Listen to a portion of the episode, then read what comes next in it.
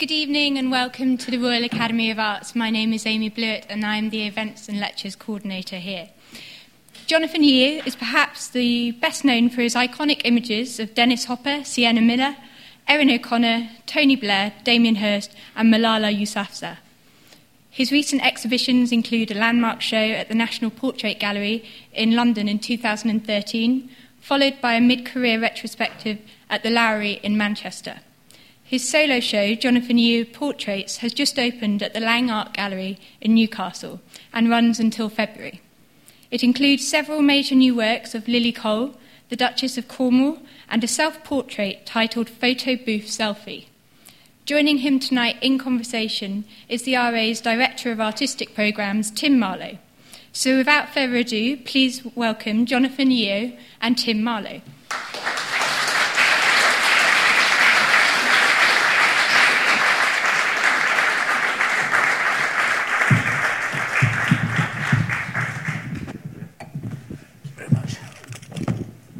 Um, in order to affect a dramatic entry, we've no idea what Amy said about us, or particularly Johnny, uh, or, or, what you've been told is, is, going to happen, which is brilliant, as it should be. Um, I, I, take full responsibility, but, and obviously all the credit if it's good and, and no credit if it's not, but um, for inviting Jonathan to talk about portraiture. But he wasn't invited um, as a Moroni expert or scholar, and this is not an evening um, that will be a, um, a forensic analysis of Moroni.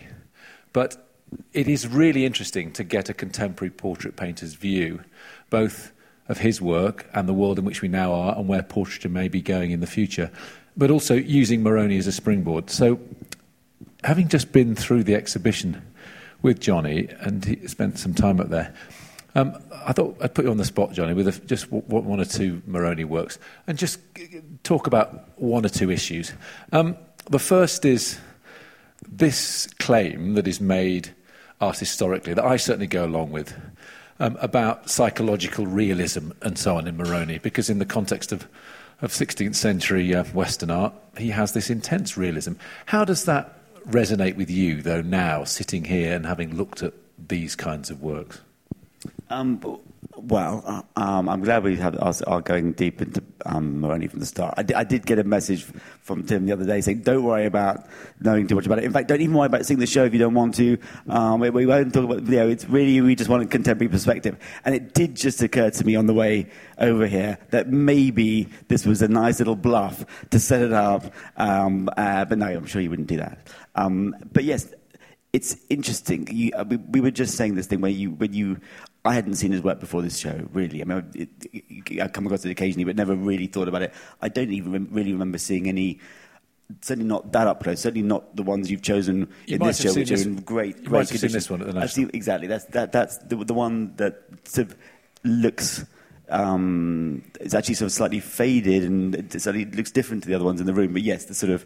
Um, but apart from that one, I don't remember seeing the others. You often get shows which are built up as the great undiscovered master or forgotten painter, you know, art history is left behind. Um, and uh, disappointed when you actually see it because it's just a way of, I think, luring people in. It's certainly the case with this show. It's amazing being there and that the, the reproductions in the catalogue and in the papers and everywhere don't do justice at all to the actual work, which is so luminous and fresh and sort of immediate. Um, I've forgotten your question, but it was something to do with the sort of. Uh, Whether it resonates with psychological naturalism, I think. But um, so,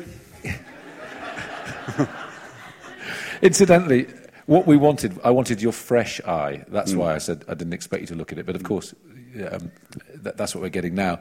Um, people look for the contemporary in the past to a certain extent, and I'm interested in how much the past informs the contemporary in you, which we come on to in a minute. But you made the point upstairs that this man did seem of his time, but also of our time, so there was a kind of timelessness about him. Yes, I, I think superficially I thought it was just the facial hair that made it look like he could have been affecting a similar pose in Hoxton Square last week. If you took away the outfit and replaced it with a sort of hipster thing, it it is. But it's, so it's the face and the whiskers and the yeah, obviously fashions come in cycles um, in art and, and thin clothes and everything. But uh, actually, what's interesting is that I think it doesn't. You know, this is a posed picture. Uh, they all, of course, they all are. People who are aware of being. They're about how their their, their painting done. They, they're thinking about how they're going to come across, but their body language in all the pictures is so natural, uh, and the way the um, the sort of the, the, the, surface of the skin, the way the eyes communicate very directly, it does feel like there are living, breathing people in the room with you. Um, and no, that's not necessarily a, a, you know, a key criteria of a great, great painter. In fact, in a funny way, we tend to remember um, portraitists for their, their, styles, for their almost their, how, how caricatured they are, it, because of how extreme the style was, or because of a recognizable characteristic that made them less like real people in a way. Um, and so, for me, this was it was very interesting. I mean, that particularly, particularly that room of the not so much the religious stuff, not so much the early stuff, but the uh, that room of the commissioned portraits, the room afterwards with the later works, which f- feel like they were things that he'd chosen to do, uh, and were less influenced by the sort of, you know, um, uh, stylistic sort of uh, uh yeah, um, touches of the time, the backgrounds, the sort of, um, uh, you know, neoclassical sort of things he probably was uh, it, it, you know, there was the general trends at the time. When once he lost all that, you really felt it. Um, so yes, that, so that, that was the point. It's just that this, if you took away the outfit and the silly background, it could have been done last week. Technically, um, do you find this this artist remarkable? Do you think it, it's extraordinary he's not better known, or as a technically gifted painter, does it just look accomplished? It's tricky to sort of compare things on an even field because obviously a lot of work from that period has, has, has, has been damaged or pigments have faded and have been badly restored. Um, obviously, your curator's chosen a very good selection of ones in great condition. Um, the, I think that this, I mean, the technique is extraordinary. Um, and what's interesting is, is it seems to be very consistent.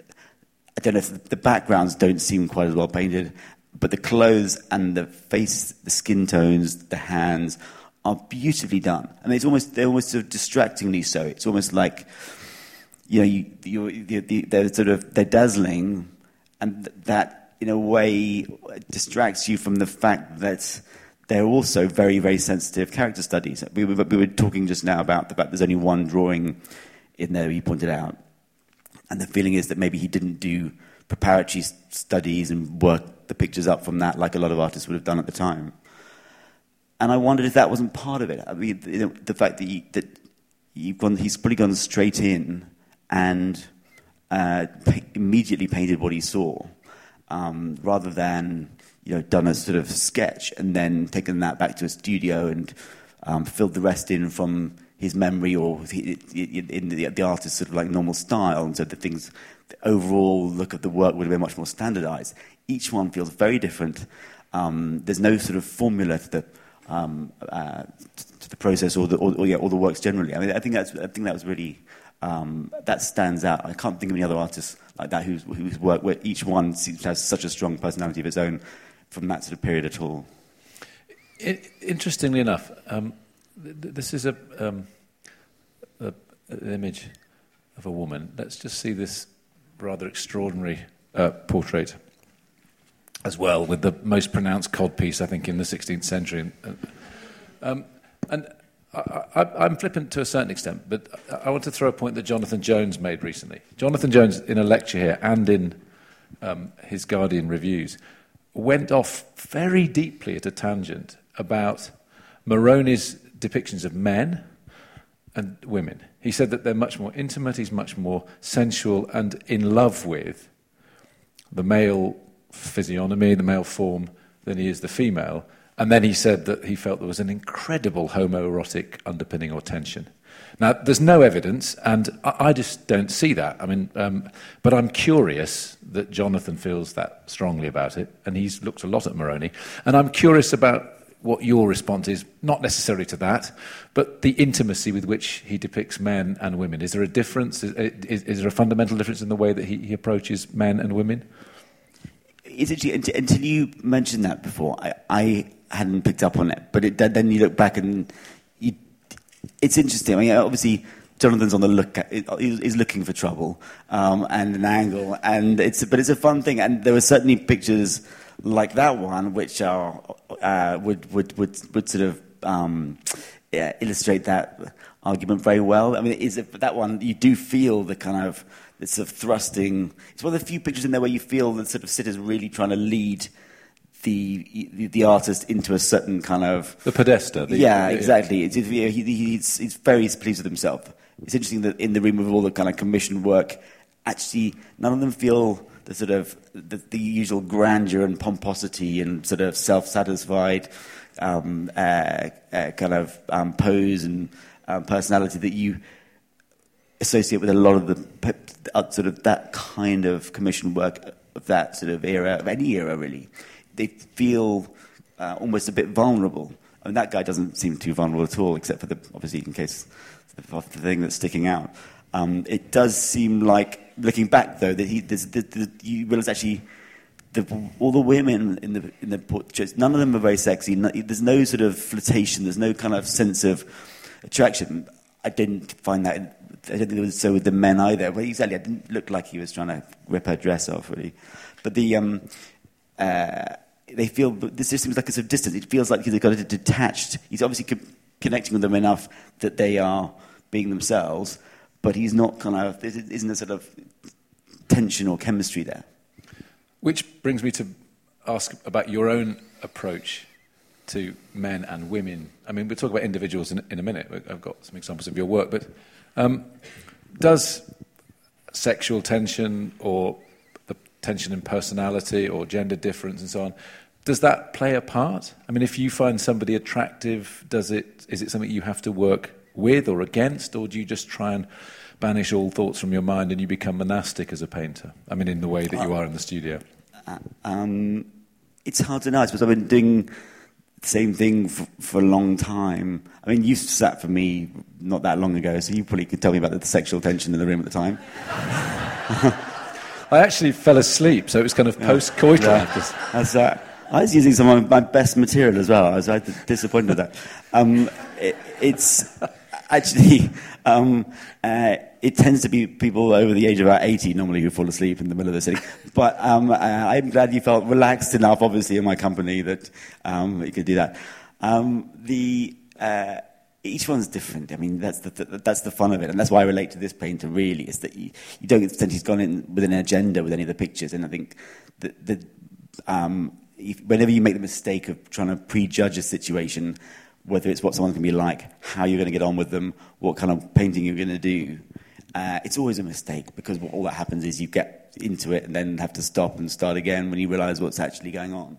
I think that's really interesting that, your, that your view of Moroni is that he doesn't paint Moronis, he paints people. And mm. that, it, that could be one of the reasons why he hasn't as been, been as revered, because it's not a discernible or immediately recognizable style. It's uh, uh, not signature. I think it's really interesting. I think the other thing about him is the provincial charge. You know, he's working in Bergamo. Mm. Bergamo is on the very fringes of the Venetian Republic, quite close to, you know, the, the Lombardy, Milan, and so on. And there's political and religious and uh, tensions and military tensions, but it's out on a limb. And um, and of course, you're working in a completely different milieu, which is contemporary London. And it is a place with great cultural momentum. So I suppose, in a sense, that's a gift to a portrait painter because a lot of great people, I don't just mean in terms of great and good, but I do mean that as well, but there's a lot of interesting people passing through this town. Yeah, well, yes. So um, geographically, London's great because everyone comes here sooner or later, and so you don't have quite the same issue. I sometimes would go travel to people, um, but it's quite useful to be able to get them into the studio as well because you can tend to light it better and set it up better and yeah, yeah feel a bit more vulnerable there as well. Um, so yes, yeah, I mean, absolutely, London's a great place for seeing a cross section of kind of you know global troublemakers and eccentrics. Um, it's a yeah, it's an interesting thing. I mean, obviously, before photography came along, these guys had a job. You know, a portrait painter was, you know, not just an artist; they were had a historical job. They had to record what they, there was no other way of recording what these people looked like, and that was an important thing. Um, photography made obviously that all that's redundant, and um, uh, this sort of um, uh, it, it, I think for a long time it seemed anachronistic, and it, it became a vehicle for artists to experiment with their styles or sort of try things out or subvert the sort of co- conventions of representation. Um, it's changed. I mean, we've talked about this before, but it, it, was changing anyway, I think, in the last few years with digital manipulation, the sense, yeah, that thing of uh, photography as historical document that can't be argued with, the camera never lies, has changed anyway in recent years because I think we understand that images are, are photoshopped and changed. And then much more recently, I mean, the um, thing I'm interested in at the moment is how much the way in which we all take pictures of ourselves now on camera phones, and it's, it's teaching. I mean, whether you know, my kids will know how to you know, already learning how to light things best. You know, what, when they're looking at pictures of their friends on Instagram or whatever it is, they're sort of decoding what they're trying to, you know, what, what's in the background, what are they trying to say about themselves. You know, things which you might have learned as a painter, but you know, art school or when you were an art history student, you know, 10, 15 years later, if at all, um, uh, people are sort of learning at a very early age and using. So we're becoming sort of experts at reading uh, and manipulating portraits. Let me go back, uh, go forward in the images, but go back. So this is, in some ways, a rite of passage. It's, it's, it's one of your earliest portraits, done in 93. Uh, Trevor Huddleston, Bishop Trevor Huddleston, Bishop of Stepney, but um, a, a, great figure in South Africa and the sort of freedom struggles there. Um, what made you want to be, or what made you become a portrait painter? And then let's talk specifically about, about this as well in the context of that. Um, uh, well, very quickly, because I probably bored everyone about it before, but the I didn't go to art school. I did used to draw a lot at school, often when I wasn't supposed to, and I, one of the things I liked doing because I found it interesting and it would make people laugh was to draw caricatures, often of the teachers in the back of class. Um, and at the time, obviously, I used to get told off for that, and um, my, my, parents are here probably can waste of, waste remember of money. the number of times they've had to sort of read reports saying, you know, if only he'd stop doodling, he might actually pass the exams. Um, but actually, in retrospect, then also because later on, when I left school and was wondering what to do, there uh, was exactly that time when painting was seen as so out of fashion that art schools had stopped really bothering to teach it, with one or two exceptions. But it was really, there was a genuine debate. I mean, you remember, it was, it, it was, it was about whether painting would come back at all. So I knew I wanted to paint. I didn't know if there was a uh, ever a use for it or whether or how to get into it. And suddenly, my friends who went to art school weren't being taught that. So uh, I tried to learn it by my, you know, for myself. I mean, sort of failed miserably at first and did very badly at it. But eventually, I think, sort of got the hang of it enough. And this one was important just because it was the first time someone else had asked me to do a portrait. Um, uh, and so it was, it was a commission in that sense. I don't think any money changed hands, but it was certainly um, he was um, someone who I knew through my dad and I'd met, and we, it was this time, it was that crucial time when I was trying to decide what to do in life. Um, uh, I was ill at the time as well. I think that sort of serious illness gives you a sort of, you know, it's a wake up call, but also makes you a bit more stubborn and focused in a way. Um, and uh, I think all those things converging, this thing this was the first time I tried to do a, a painted portrait where, and not tried it to, know, to be for it to be natural, real, photographic, but just done something fast when they were sitting in front of me. And it was a sudden sort of light switching on. It was, you know, suddenly, actually, if you get someone interesting, you're sort of channeling your sort of instinct about them, and this sort of style sort of follows that. Uh, and made me very excited about doing it. And luckily, also, he showed it to a lot of people um, and so I just got enough work from that to, to keep going. When you said you were largely self taught, um, did you teach yourself mainly by trying to do it, or did you spend a lot of time looking at portraiture and the old masters in particular? Um, uh, it, it, I spent a lot of time looking at things and trying to copy them. They tended to, mean, some of them were old masters, but it was just as much because we, we lived near the Tate as it was then, now Tate Britain. And so it tended to be, you know, what was in their collection and or what happened to be on shows. So you can probably see the point in my early work when there was a big Picasso show there because everything went sort of cubist. And, you know, it really was as, as simple as that. You think, well, really it doesn't look that hard to do it, and sometimes you copy it and find uh, it wasn't that hard to do it. And obviously, other times it was you know a lot harder than you thought. But by trying to force yourself to work out what people were doing technique-wise, and also um, uh, you know why they were doing things and why they were choosing the scale for things, you just gradually, I guess, built up an armory of different styles. Which you know fused a bit. I mean, you can still see it in this one, really. That sort of early interest in the sort of you know kind of cubism and futurism and that sort of thing. The cubist cleric, yeah, yeah. Um, so, so that, that's, how, that's how it started, really. And then by getting a few commissions for portraits, I did never, never imagine I'd be a portrait painter. I certainly didn't see that as a sort of possibility. But I enjoyed doing it. So I thought, I'll do this while I'm waiting to see what I do want to do. Uh, and meanwhile, I'm getting paid by people but through commissions to learn how to do it rather than have to go and get a proper job. So this is okay. Do you feel now that you're, do you still feel that you're working towards total artistic freedom and that the commission is something you'd like to stop? Or is it still, apart from the practicalities of needing to earn a living, it's a very good way of earning a living, it gives you access to the kinds of people you might not otherwise get access to? That's a very good question. It's, it's, it's complicated. I know some artists absolutely hate the idea and the constraints or the implication that they are prostituting themselves somehow by doing something where, and they know where it's going, and then somehow that person can sort of, you know, dictate the terms of it. Um, I think that as long as you're, as long as people don't expect you to be doing something in a certain way because of them to suit their wishes, um, then it's an interesting thing. I mean, yes, I, I, I, slightly prefer not to do commissions, partly because um, I like to have the freedom to decide what to do with the picture afterwards myself.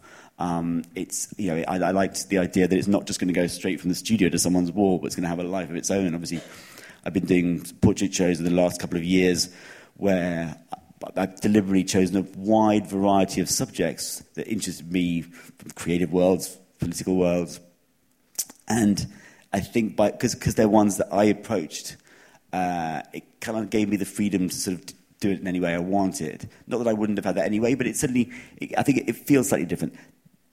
But your last point is right too, which is that there are one or two people who you know, it's only by doing a commission in the past that I've been able to paint. I mean, you know I don't, you know, I've been um, lucky to paint all kinds of, of people, but certainly some with quite busy jobs, prime ministers and people who probably wouldn't take the afternoon off to be a life model if they if the picture wasn't for a, a particular purpose afterwards. So you know, it's it's a sort of weighing up the sort of um, balance between you know the constraints of it um, uh, and the you know access you get to someone.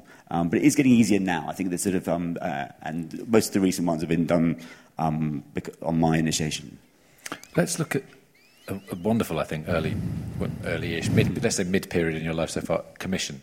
Because I mean, you, you mentioned your parents, and um, your father's here, and it does seem to me very significant that growing up in a political household, you know, your father was a cabinet minister, you must have had a perspective, however subconscious, but it must have been conscious too, about power politics, politicians as individuals as well as figureheads and so on.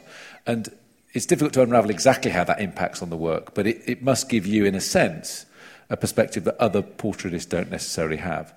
But the, also, you applied some kind of conceptual framework, which I think is one of the other things that makes this work so interesting, to a commission that you, you were asked to do during the 2001 election. Explain the, explain the commission. Um, well, this came about because it actually came about because um, the, uh, Tony Blair had been in power for several years, had been refusing to have his portrait painted for anyone, House of Commons, National Portrait Gallery. and this was actually an idea came up by brilliant Tony Banks, who was then running the House of Commons art collection. Uh, as a way of getting around that, he decided to sort of pretend, pretend to Blair that there was this tradition of having an election artist uh, on the on the uh, campaign, and that you know basically you know um, by kind of getting William Hague and Charles Kennedy in on to agree to do it first. um, I think literally just ran into him in the sort of House of Commons lobby one evening and said, "Look, this is happening. That's okay, isn't it?" And, um, and Blair sort of agreed to it without really thinking it through. So that was the it was an excuse to do a painting of him at all, um, and which had become a bit of a kind of general game in the sort of portrait business at that time. Um, the problem with it was that I had to do it. Um, he, I mean, um, Tony asked, Banks asked me to do it if I could do it uh, under the constraints of you're not doing it in the studio, following them around on the election for five weeks and making something up. Uh, so like an that. embedded journalist. Yes, somewhere between that and a sort of Hogarthian, you know, kind of. Um, yeah, and I think yes, exactly. Well, it, you did. Be, you sort of became an embedded journalist. That's one of the interesting things was how much you learn about what's actually going on and how at that time you know, you, the, the, you, you, I would sort of spend literally alternate days with the different campaigns, and uh, you would be in the sort of bus, often with blacked out windows, with all these journalists who've been following these guys around for weeks on end. And there was a sort of Stockholm syndrome gradually takes hold over the course of it. They go, they were, the started campaign, everyone was very cynical about everything. By the end, they were just sort of toeing the kind of line of whatever they were given that day in order to, you know, to receive some scraps of food at the end of it. It's a strange experience going on on that, on, on, on that sort of campaign as an outsider, but very interesting too. And um, I was often alongside Steve Bell, you know, the um, brilliant Guardian cartoonist, who wrote on uh, well, you know, this sort of the, um, doing sort of the same thing, but not. I mean, because you know, he, you know, he, he, he can caricature these guys in seconds because he's been doing it for a while. But he, what they had to do was the cartoonists have to represent you know what you feel about those personalities you don't know, but you have a whole view of them that day, summarize the general mood, all the kind of current references. As a painter, you've got to do something which still which is going to still ring true 10, 20, 50, 100 years later, by which time you'll know a lot more about what was actually going on. And for that, all you've got to go on is the sort of is the personality. And the, um, if you work, I, I, feel the ones that work well are the ones where you work it out. But yes, sorry, I'm rambling. The point you were making is that there was a, the, it was about the election. I liked the idea of bringing a conceptual thing into it. And so, uh, because they had to be straight portraits on the one hand, um, but the different size pictures, you can just about see it there. They're sort of broken into three different sort of widths according to how many votes they got, and therefore how much they deserve to be part of it. And so, proportional representation, which was another kind of theme that was going around um, at the time, was a little joke as well. I mean, it was it was a gentle thing, but it was a way of bringing, introducing a sort of a wider idea into what otherwise these ones are dead straight, you know, as, as, as, as sort of straightforward very realistic portraits as I, as I ever, ever used to do. How long, I mean, I know you were with them on the bus, but how long did you get with them sitting still while you actually tried to paint? Not at all, really. I mean, there were times when I was allowed into quite small meetings. Um, uh, and so, but I was always observing, and sometimes even one, one on one, you know, at the end of the day, sometimes they sort of, you know, if they'd had a busy day and felt it was going well, you know, Blair a few times would sort of take pity on me and then invite me for a cup of tea at the back of the bus and the chat and to let me do a bit of drawing. Um, but then, you know, you're in the back of a bus going down a motorway, you give it a bump and pencil goes across it and you ruin it, and so you start again. So it's not a great way of actually working, but it's a, it's, it is an interesting way of getting to see a bit of a, your subject in all states. I never really felt with any of them that they were ever being fully themselves because they were so used to doing the public job and then doing the sort of fake matey thing with the journalists behind the scenes that uh, I'd never really felt that, any, you know, I don't think you can in that job switch off completely. Um, so it was an interesting experience, but I don't feel I think they, they tells the story of what was going on in that election. You've got Blair in sort of messiah mode, Hague knowing he's going to lose, um, uh, Charles Kennedy not really enjoying any of it, and sort of had, had, sort of was off the booze for the campaign as well, which wasn't helping. And I think you know it was it was what was going on, but this is as far away from the rest of. I mean, this is the least like Moroni and least like the sort of um, true under the skin character depictions of, of, of any of my work in a way. And partly because you had to make drawings, you weren't yeah. spending time with them. Okay, let's move on because it's a it's a wonderful comparison. So here is Blair, mm. um, six years later, uh, where what a great comparison with what six years in power mm. does for you. Um, was was he a willing sitter because of the relationship you developed with him before? Um, Possibly, yes. I mean, I think that he, he said he pretty reassured that you know I didn't have another agenda at that stage. Um, the thing also, I mean, there were so many things I would, you know, early on, when so, you know, it's very difficult to do a, a, a painting of someone who's uh, going into power, going, becoming, going into a job where they're going to be doing something where they'll be defined by what happens to them, and we don't know what that is yet. In his case, in 2001, you, you wouldn't have predicted that he was going to be defined by the foreign policy decisions uh, and never escape that.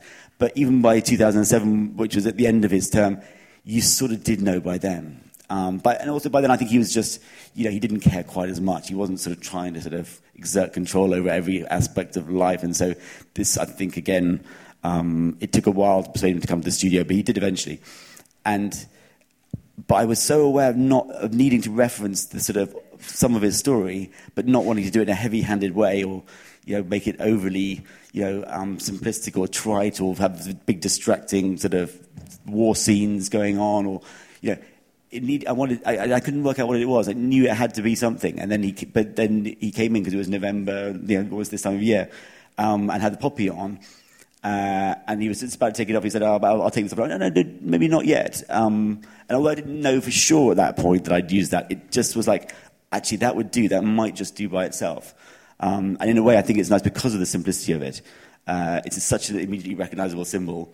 Yeah, I mean, it's a wound, it's a, but it's also a symbol of war dead. I mean, it was a gift, wasn't it? It was the New Labour's rose, I suppose, yeah. Yeah. turned into a symbol of, of death. It, it, makes sense. I mean, it's, it's such a gift, but it's, it's used so in a, such an accomplished way here. But it makes sense of a brilliantly um, flippant remark you made earlier as, as, we were talking to Moroni, and you said all that neoclassical rubbish in the background. Um, but, but, I was thinking, wow. Uh, but I think what you meant was the trappings of allegory and so on. Whereas in the contemporary world, um, Blair, almost overcome by the kind of miasma of void, you know, I mean, you could, I, I tried to interpret this in terms of existential crisis. I remember one time writing about your, your work. But the point is, the allegorical trappings are in the poppy, aren't they? Yes, that, it does it all exactly. for you. Yes, exactly. And, and I think I was being glib about them only just because I felt they were things he'd borrowed from other people rather than was particular to their, their, their, the subject. I felt that was the one thing that slightly jars in that room of paintings, whereas everything else, the way they're standing, the clothes, the colours, the personality, the, everything else is, clearly is key to that person, and nothing's sort of out of balance. And the danger with these things is it's, you know, it, I spent ages trying to compose it and work out how exactly how where the head and the um, poppy should be and how red it should be, because you just you needed to be very powerfully there, but still not completely take your attention away from his face, which is you know still the most interesting thing. By which time I also learned how to thought a lot about how to light it, and rather than do it flat from the front like I had to do in the last one. I was able to like do, give it a slightly more Hollywood um, uh, sort of um, a bit of more drama to it, and you know I think that is interesting about him. He, he, he, he is part Hollywood star, part war criminal, part, you know, there's, there's so much going on there. Uh, and uh, yeah, I mean, so it, it, it, it's a difficult thing. But yes, symbolism. Uh, you know, I think I took a long time to kind of be comfortable using symbolism because I was worried it would seem trite and heavy-handed. Well, in a way, it's a non-judgmental painting, but there's subtly it, it, it makes the points you've just made. But this is definitely a partisan portrait that you did of, uh, of George Bush in 2007, where um, it, people initially seeing it, they think it's a, a kind of collaged post-cubist image of Bush, which it is. But if you look closely, his face is made up of, of pornography. Um, what prompted you to, I say, pick on Bush? I think that's probably not the right term. I think he can manage um, um, some artistic caricatures. But what, what motive? I mean, it's a, it's a, it makes sense to me. Religious fundamentalism in America, Bush's uh, uh, um, Conservative Party values um, being attacked. But it's odd that you suddenly, out the blue, should be taking this kind of approach. Why? What prompted it? Was it made out of anger? Um, it, it, was, it was. It wasn't anger. It was, I think, because uh, it started off as a commission, and so I'd been having to think about how I do someone who was clearly very unpopular even at this day. I think the actual commission was about 03, 04, just before he was re-elected. Um, and they made me do all kinds of things and send over examples of how it might look. And so I had to do something which I wouldn't normally do, which is do of studies of based on kind of you know press photos and that sort of thing. Um, and just there was just a bit more, um, you know, there was general suspicion. It was all war on terror. You know, needed to know all about your family background. You know, where you were born, where your parents were born, where you know, just just so much security. It was just all a big effort. And so then when they said, "Oh, actually," it was, when it, when it, when it, when it, when when thing then didn't happen, I was a bit annoyed about it. But I also had all this material, so I was like, oh, "I'll use it somehow." Um, so it wasn't. It was playful rather than angry. I, but I had been, I, had already had this, this, niggling worry that you know he's such an unpopular politician everywhere in the world. Uh, the reports I got was he's a very charming and charismatic person. There was always my worry that I might have gone there and liked him, um, and then had the dilemma of having to sort of what to show in the picture. Um, anyway, that didn't happen. This did. I thought that collage would be a fun extension of the slightly painterly cubist work anyway, and it would be an easy thing to do. Um, to do it out of pornography was an obvious thing. You know, I, just, I justified it in terms of skin tones um, because you've obviously got to find them all there, um, and it's it's playful. Yeah, people. Uh, I think that if it's effective because it looks like a painting from a distance. There's a delayed reaction.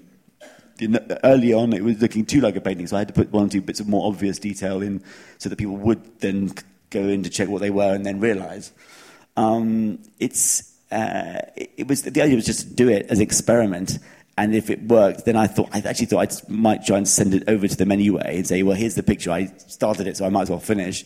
and see if they notice. I sort of thought, imagine they might even put it on the wall, and it would sit there for a while without, you know, and it would be a nice little sort of quiet little sort of joke to myself but that didn't happen. I, you know, um, uh, the thing took much longer than I expected anyway. I almost gave up on it, but I started to see how well it was working, and actually that you could be as precise with bits of paper if you could be bothered to thumb through enough bloody magazines to find the right colour and, and you know with whatever detail you needed.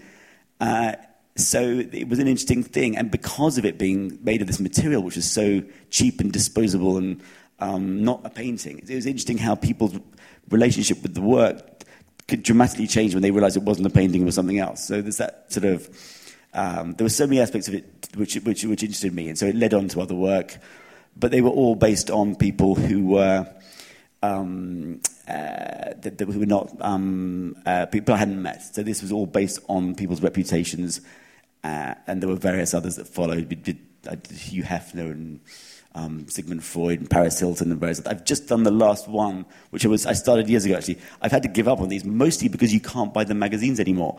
You know, the iPad has killed magazine, porn, porn mags. The amount you need, I think you'd killed the market. But um, and who is the last one? Who, who's the... Oh, so this one, it's actually it's, it's actually going to be a show next week, but uh, it's Silvio Berlusconi, which was started some years ago when he was a bit more um, uh, in the public eye. But it was, it's, a, it, it's just, I didn't have quite have the energy to, or a reason to finish it.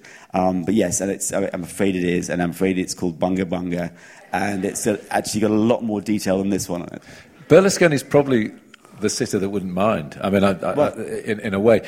Does history relate what Bush's response to this was, or, or was, it, was there a deafening silence when the work was finished? Um, there were responses from Republican spokesmen, which were very po-faced and we don't see what's funny about this, or why would anyone want to do this, and that kind of thing. I, mean, I think the reality is that um, he's obviously a very skillful politician. He won two elections. He probably knows when to comment on things and when not to.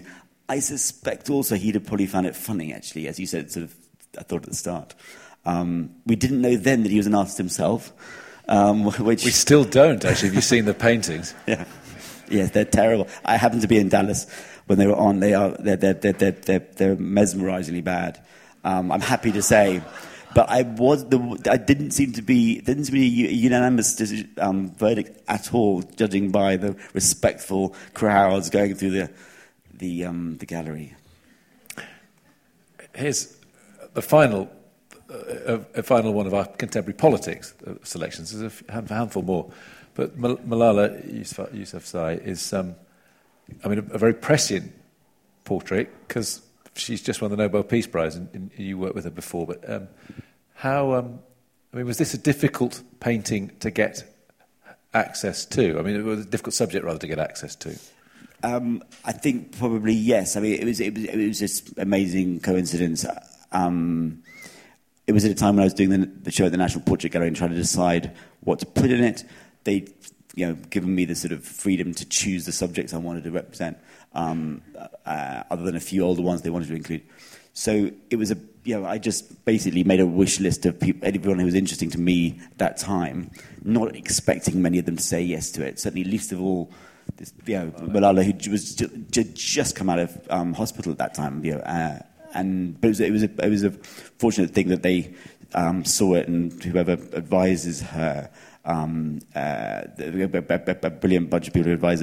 Um, obviously, I would say they're brilliant. They suggested I did, they, she did this, but it was it was a lovely thing because actually that was such an extraordinary time in her life, which is so fragile and vulnerable, and yet becoming so massively well known. Um, and uh, and as a totemic figure as well. You know, I think you know, so much was being projected onto her. She was representing so many different things to different people. She's, you know, as hated as she is, admired in different parts of the world, um, ridiculous as it seems. And um, uh, it was interesting. For me, what was interesting was because I'd done the political portraits earlier on and was obviously associated with politics, um, uh, there, to do someone who represented a new kind, it's a, different someone who had been pulled into politics, but had been uh, had a political role imposed on her.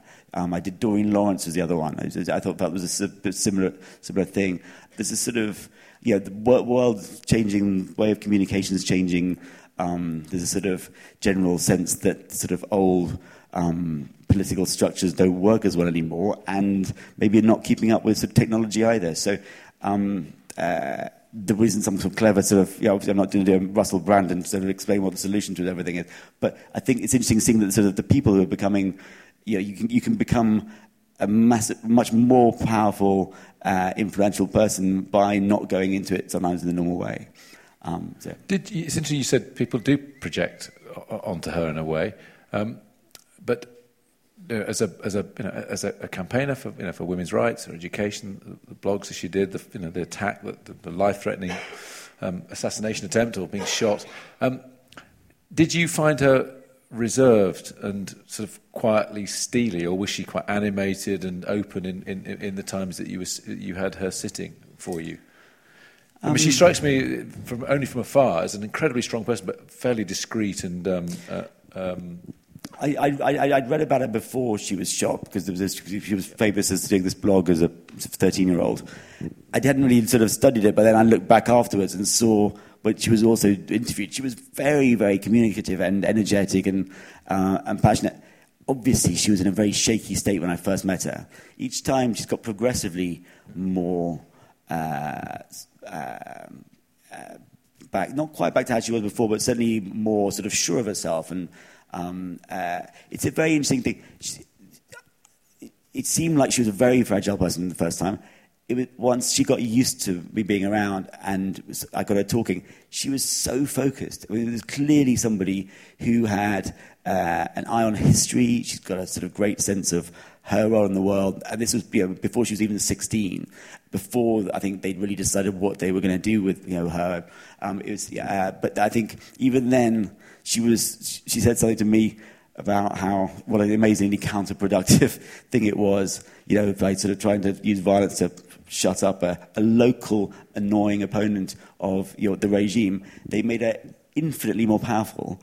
Um, it's just, it, it, she, she, had a great perspective on things, and so um, she's obviously going to be. She, she, expects to do it for a long time, um, and she has this because she moves slowly now and has this sort of very unusual sort of look and presence.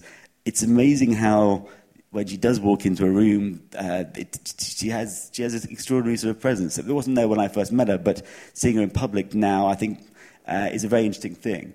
Um, what, what, why this particular pose?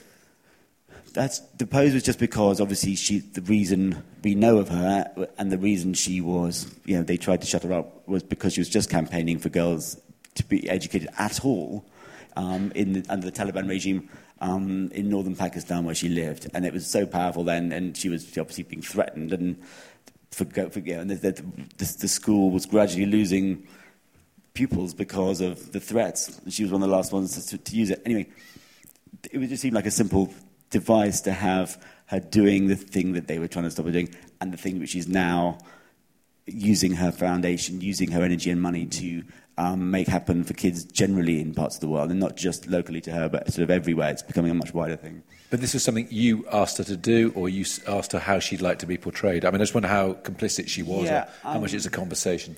she she she she her name the the, the, text just says um, has, has the name um, Malala Maiwand, which is the figure historical figure she was named after, who is the one who, funny enough, her, dad, who uh, he was very brilliant and um, quite sort of.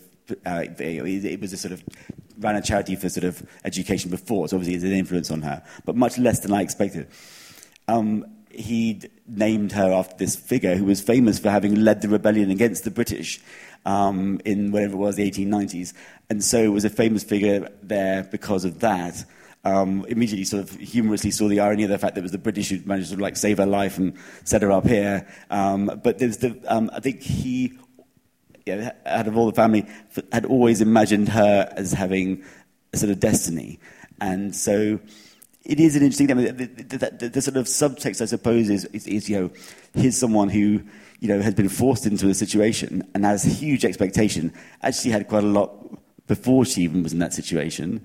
Um, uh, you sort of worry, maybe. I, I was worried beforehand that, that there was some manipulation going on. That something behind her was maybe, you know, um, pulling the strings and pushing it. But I didn't feel that at all. I felt it's absolutely who she is, and actually, you know, amazing to turn things around and make, you know, use it to such advantage. Artists, Damien Hirst, Grayson Perry. Um, I wonder whether, because of your sensitivity to or empathy with what they do, or, and, and, and perhaps it's symbiotic uh, or sympathetic at least when they're sitting for you, I wonder whether there are different challenges in depicting artists, in portraying artists, or whether they become just another human being who does certain things. Um, I mean, I think for me, having not been to, not done sort of like years at art school and and had a background, a community of artists, c- kind of contemporaries who I sort of grew up with, it's. Uh, it's, I've come a bit later to it. I always and and, and, these guys, both Damien and Grace, are people whose work I admired well before I met them. Um, uh, it is interesting about the other artists, even when, and, and I think almost especially when they do things which are quite different from what you do. I mean, I think that uh, there's an extra pressure because you feel they are going to be reading it in a much more precise way. But it's very, and uh, in Damien's case, I, w- I wanted to get across the sort of way he's seen, get across the bit of the humour, but also um, I thought it'd be interesting to sort of reference what he did in some way, but in an unusual way. Obviously, he's not someone who works standing at an easel. Um, this outfit is that, which uh, I quite like the, the sort of mad ambiguity of it because I mean, Well, it looks like something out of an Allen Jones painting, but it's not. It's, um, it's, it's the formaldehyde suit, isn't yeah, it? exactly. So uh, that's what he, that he used to actually use to get in, into the tanks and make the work. Um, the you know the gas mar- the whole gear looks a bit you know, and the pose was deliberate to make him look a bit deranged, a bit like a paramilitary. So you, there was a bit of ambiguity before you start. Then you sort of read the rest of it hopefully and work it out. There's still the ambiguity. I hope that of whether he's in the tank because he's making something or has been made into one of his own exhibits. Obviously, the expression kind of gives away that he's in on the joke, but it's still, yeah, it's a big painting. We took a lot of time over it. I could, it took me a long time to work out how to do it, but it gave us time to sort of think about lots of things and trying to get the sense of, you know, he's obviously a big Bacon fan. Um, I've always liked the Velasquez version, the, the, the, the sort of like idea of the sort of Pope's pose, sort of lording it over everyone. Uh, he's always he, certainly when I was sort of go, I was a few years younger than him, and so he was already a big figure in the art world and seen as sort of. You know, an overlord almost, and I think that you want. I wanted to get all that into it, but also the fact that you know, um, you, you probably know him better than me, but he's such a playful personality, and there are very few things where he's not one step ahead of you on the joke anyway. He's also a, yes, he's also a very curious individual. And I, when I wasn't sleeping when I sat for you, I was very curious about what you were doing. I mean, I, I was sort of looking, watching you intently, watching me or painting, and then we just got talking, and then off it went. But I remember asking you whether or not I you wanted me to see what you'd done at the end of a sitting or not, because I was curious as to what you and you said, well, maybe better not later. So I absolutely, I said fine, and I, I, hadn't seen it. I, wonder with Damien whether he was up and down, constantly looking at what you were doing. As a guess, he would be quite curious, or did he sit back and wait only till you'd finished it? Um, it's a funny thing, actually. I think probably possibly like you and uh, and he. I think people who are interested in the process are not so worried at that stage about how they're how they're being made to look. I mean, some people come and the main concern is whether you've made them look, you know, kind, not, you know, clever, um, old, young. You know, people have got their own preoccupations about what they're ho- hoping to see. I think for him and Grayson, probably part of the interest and the reason they kind of obviously made time to do it when they didn't have to was because they're people who make things. Uh, they're curious about my technique, and I sort of saw both of them at different stages in different ways. You know, kind of very sort of gently ask questions about the sort of technique uh, and what I was doing certain things for. I mean, Damien's endlessly curious. Um, it is. Um, I think that was probably the more that, that I was much more aware of that that they were interested in what how it was being made and you know how how these things came about. I don't remember either of them really needing to sort of to, you know to kind of see the picture. Almost they were. Uh, and it's funny seeing Grayson go through the same experience when he did that um, TV series recently about portraiture, and it was a very brilliant and precise uh, uh, summary of the state of contemporary portraiture and, and, actually the experience of doing it. And, but I loved it when he said, you saw him in the gallery at the end of one of the programs saying how nervous he was because actually he'd gone into it thinking it was only going to be about how truthful the, the thing was. But actually, he did also want the subject to, if not like it, at least recognize themselves in it. And there is that thing, yeah, I think you, you sort of. Um, well, anyway, I, I, I, don't feel. I mean, some people, some people worry about it. They, it's always like a sort of I felt with both of them, there's a slight nervousness that builds up if you don't look at a picture about, you know, because in case you don't like it, there's this awkwardness. You build up such a rapport with whoever it is. Nervousness on your part, you mean? I think on both sides. I think. But is the other stakes higher because they're fellow artists and you yes, want their approval? I think so. I think that if, I, if I'm honest, that's probably absolutely the case. And uh, I think that. But you're also interested to see their reaction. Um, you know, you, you want to know what it is that interests them about it. Um, but yes, you don't want them to like sort of say, "Oh, that's a waste of time." Just before I throw you briefly out to the floor, um, maybe, maybe the Duchess of Cornwall can be a postscript, but uh, let's look at this image because it's a, it's a fascinating work. It's very recent. Um, uh, self portrait, because the presence of the self in all portraiture is something we look for, and how artists depict themselves is obviously um, a fascinating and uh, endlessly fascinating subject, uh, particularly with that wonderful late Rembrandt show on at the moment. But um, this is a very well, sometimes some a process-driven work, but it, it, it's what about technique, technology, codes of representation, I suppose, to a certain extent. Yeah, I mean, the, the, premise of this, so this is um, a jokey self-portrait, I suppose. It's, it's, it's, the idea is it, it, it's quite unfinished and slightly abstract, but the idea is it's me coming out of a photo booth, having done a sort of sneaky self-portrait in, obviously, in, in the photo booth.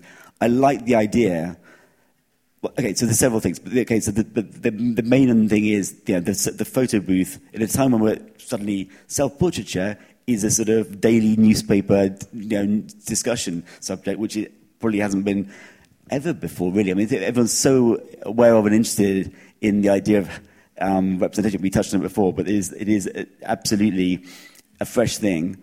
Um, the, as a result, the old-fashioned analog technology of the photo booth, which we all recognise very clearly and know what it does and what someone coming out of one has, has been doing. Our kids won't know that because they won't exist in a few years' time. You know, so it's, a, it's, nice, it's a, as a little metaphor you know, visual sort of you know, um, uh, you know, metaphor of a particular activity, but also the idea is it's about the sort of rapidly evolving technology.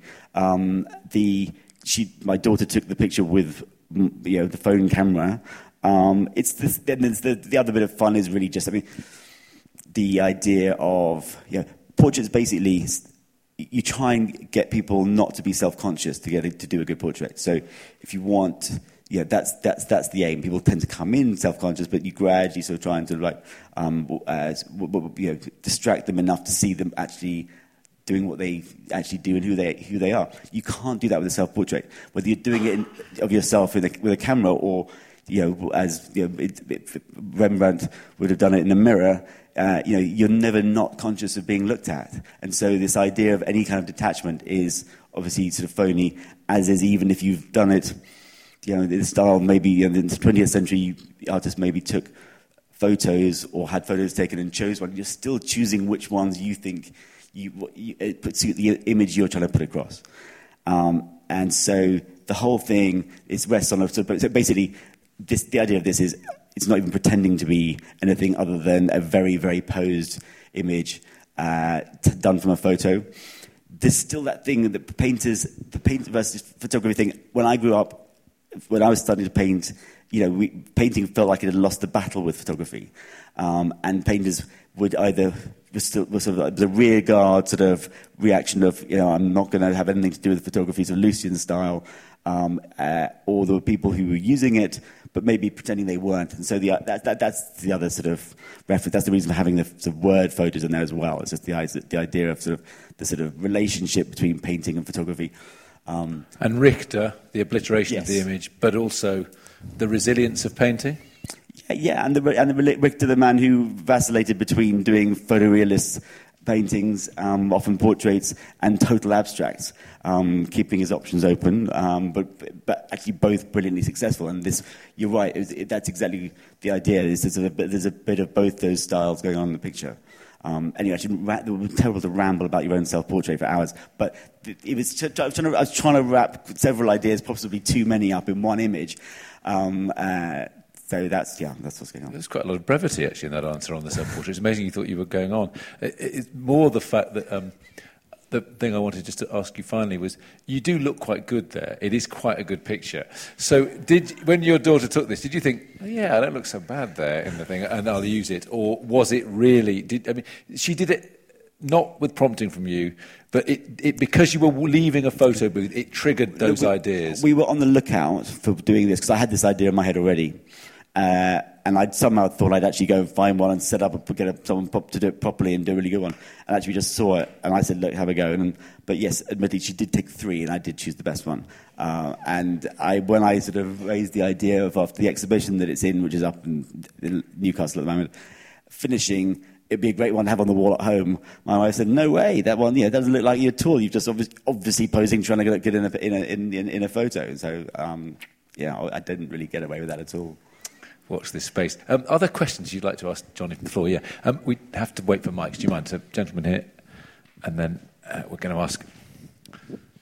Jonathan, I was, uh, I've always been particularly fascinated by your uh, portraits of famous people, of celebrities. And I wondered, I mean, you've got sort of an international reputation uh, for this. Is there something particularly that attracts you to people who are well known? And do you approach them? Do they approach you? If you approach them, I wondered how you, uh, how you choose an individual. And may I just say, regarding Berlusconi, I simply cannot wait to see your take on him. I wondered if you'd gone to the National Portrait Gallery to see the photograph of him at the Taylor Wessing uh, exhibition because this shows him as a malign, vacuous monster. And I just wondered if you'd seen that, if you'd like to comment.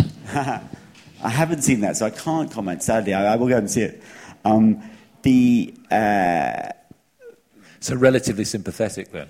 It's a, well, my way, yes. It's a, it's um, well, it's it's it's. I think he's got a sort of cheesy grin, and it's. You know, I think it's the sort of you know him getting away with it, sort of look more than the sort of terrible monster.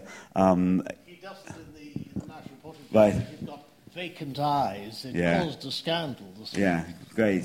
I'll have a look. Well, um, But the issue of celebrity. The celebrity, yeah, well, it's, it's an interesting thing. I mean, celebrities are sort of, um, we have some mixed feelings even about the word of it these days. Uh, obviously, I do a lot of paintings with a lot of different people, a lot of them time friends and family, and, um, who, but obviously, the ones that people remember and write about tend to be the ones where we all know the subject. And so celebrities are the people we know in common. So it's they're the, usually the best ones to communicate whatever idea or stylistic thing or whatever you're trying to do.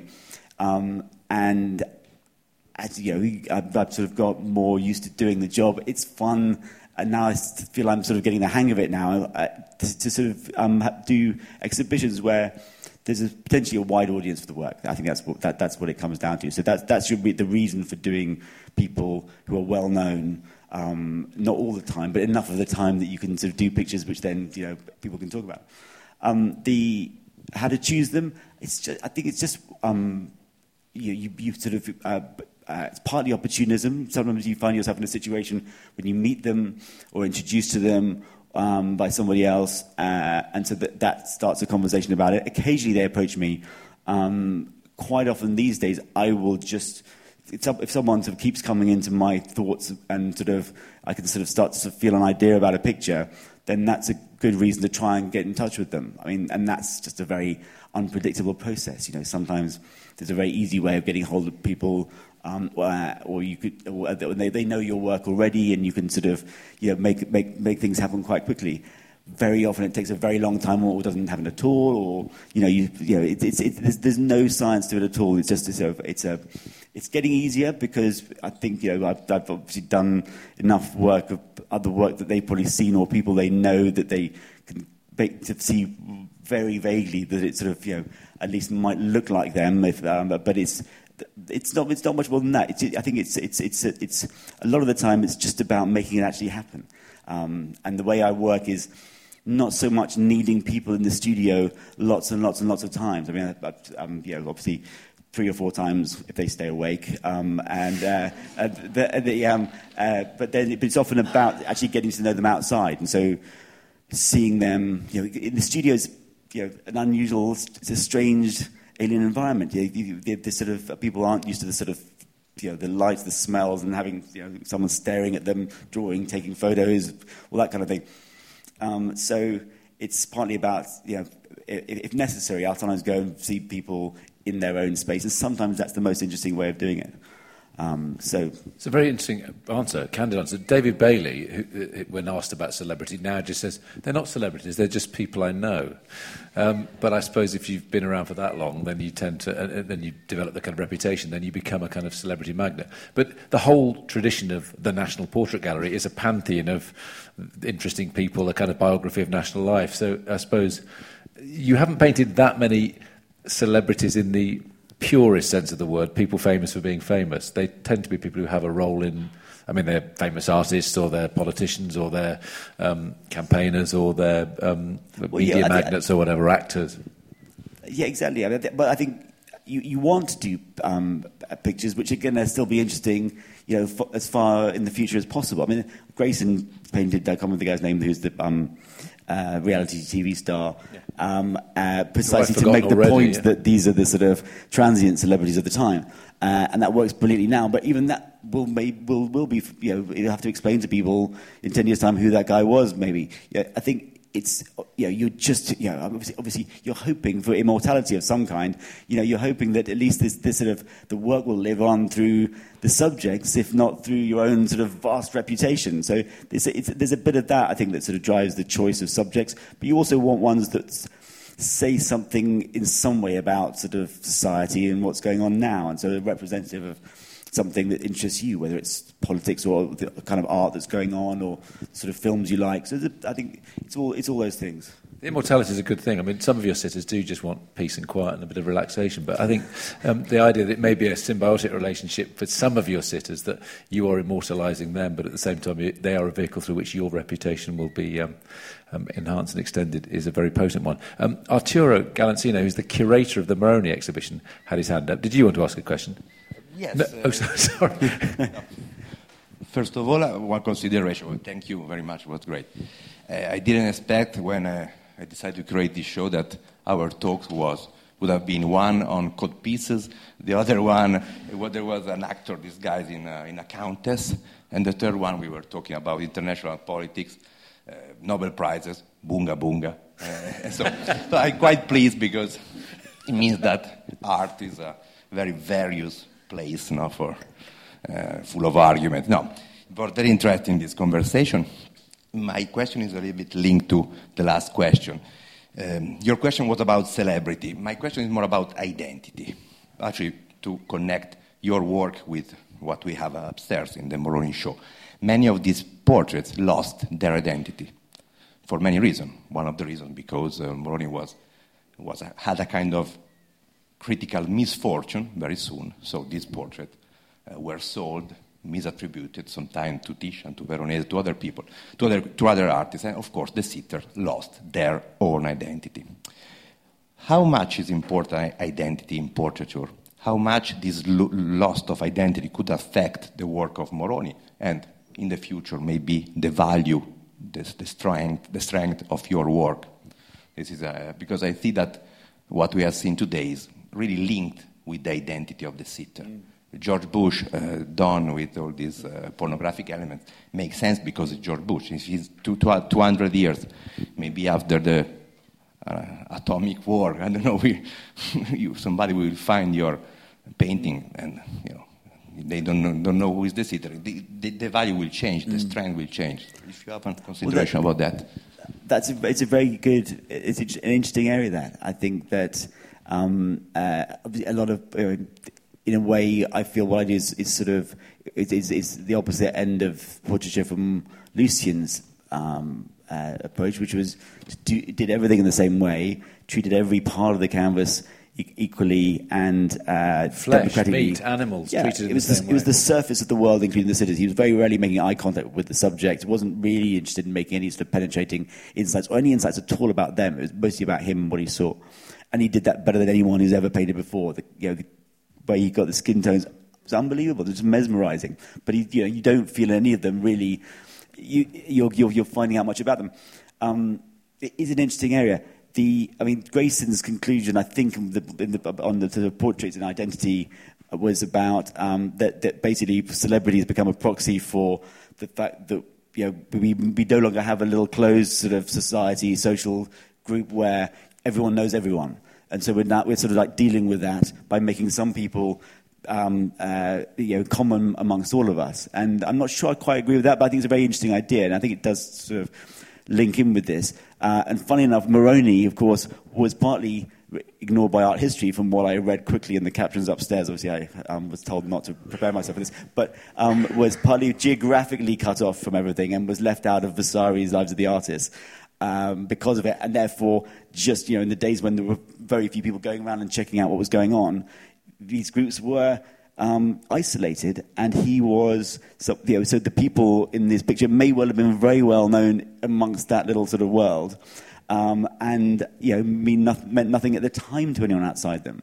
Um, I like to think that hopefully someone, you know, after the nuclear war, possibly started by some of the people we've just been looking at, um, will one day, you know, could look back and pick up the work uh, individually and decode something about the personalities as well as, without needing to know the reputation of the person. I hope that, I certainly think that the good ones are the ones where I managed to do both, is, is actually get some of the sort of actual sort of humanity, the personality of the subject separate from their reputation. Uh, but, re- but you know, take advantage of that reputation and the associations to have a bit of fun with as well. I mean, it's, it's the timeless idea for portraiture, isn't it? On one level, it's all art is culturally specific and it's, produ- it's a, a, document of the culture in which it's produced.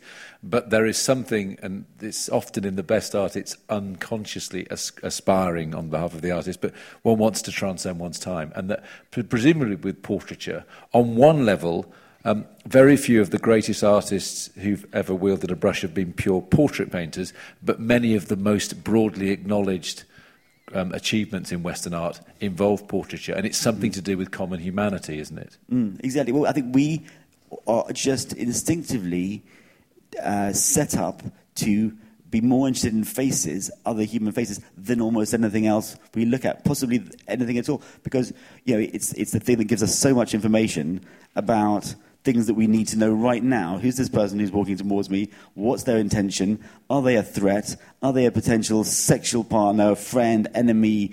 Uh, how old are they? What's the, what are they thinking about right now?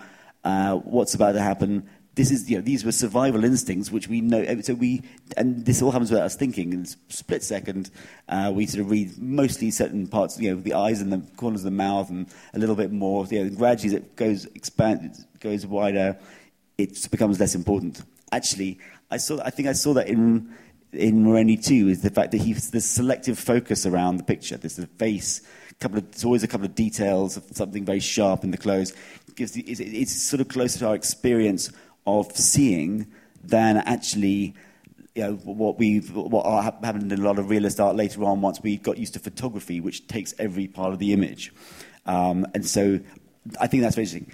But yes, um, uh, you're right. There's this, you know, most of the artists' uh, reputations are sort of based on um, a recognizable style. Obviously, so we don't believe Modigliani or Picasso are doing realist representations of, of the subjects, but you sense by looking through the work a bit of what was going on there.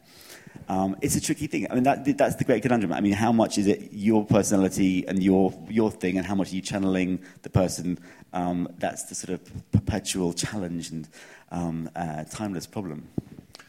One, one more question. Apologies for um, the question here in the foreground. Yeah.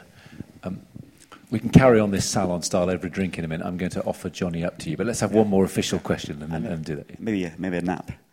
Um, you touched a bit on technology, and that's becoming so like relevant in the art world right now, especially artists like Grayson Perry using to draw his pictures online and then sending it away to get the tapestries made. Um, do you see any opportunities for this in your work, and is that something you're interested in at all?